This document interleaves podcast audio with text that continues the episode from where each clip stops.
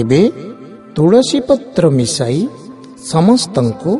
ପ୍ରସାଦ ବିତରଣ କରନ୍ତୁ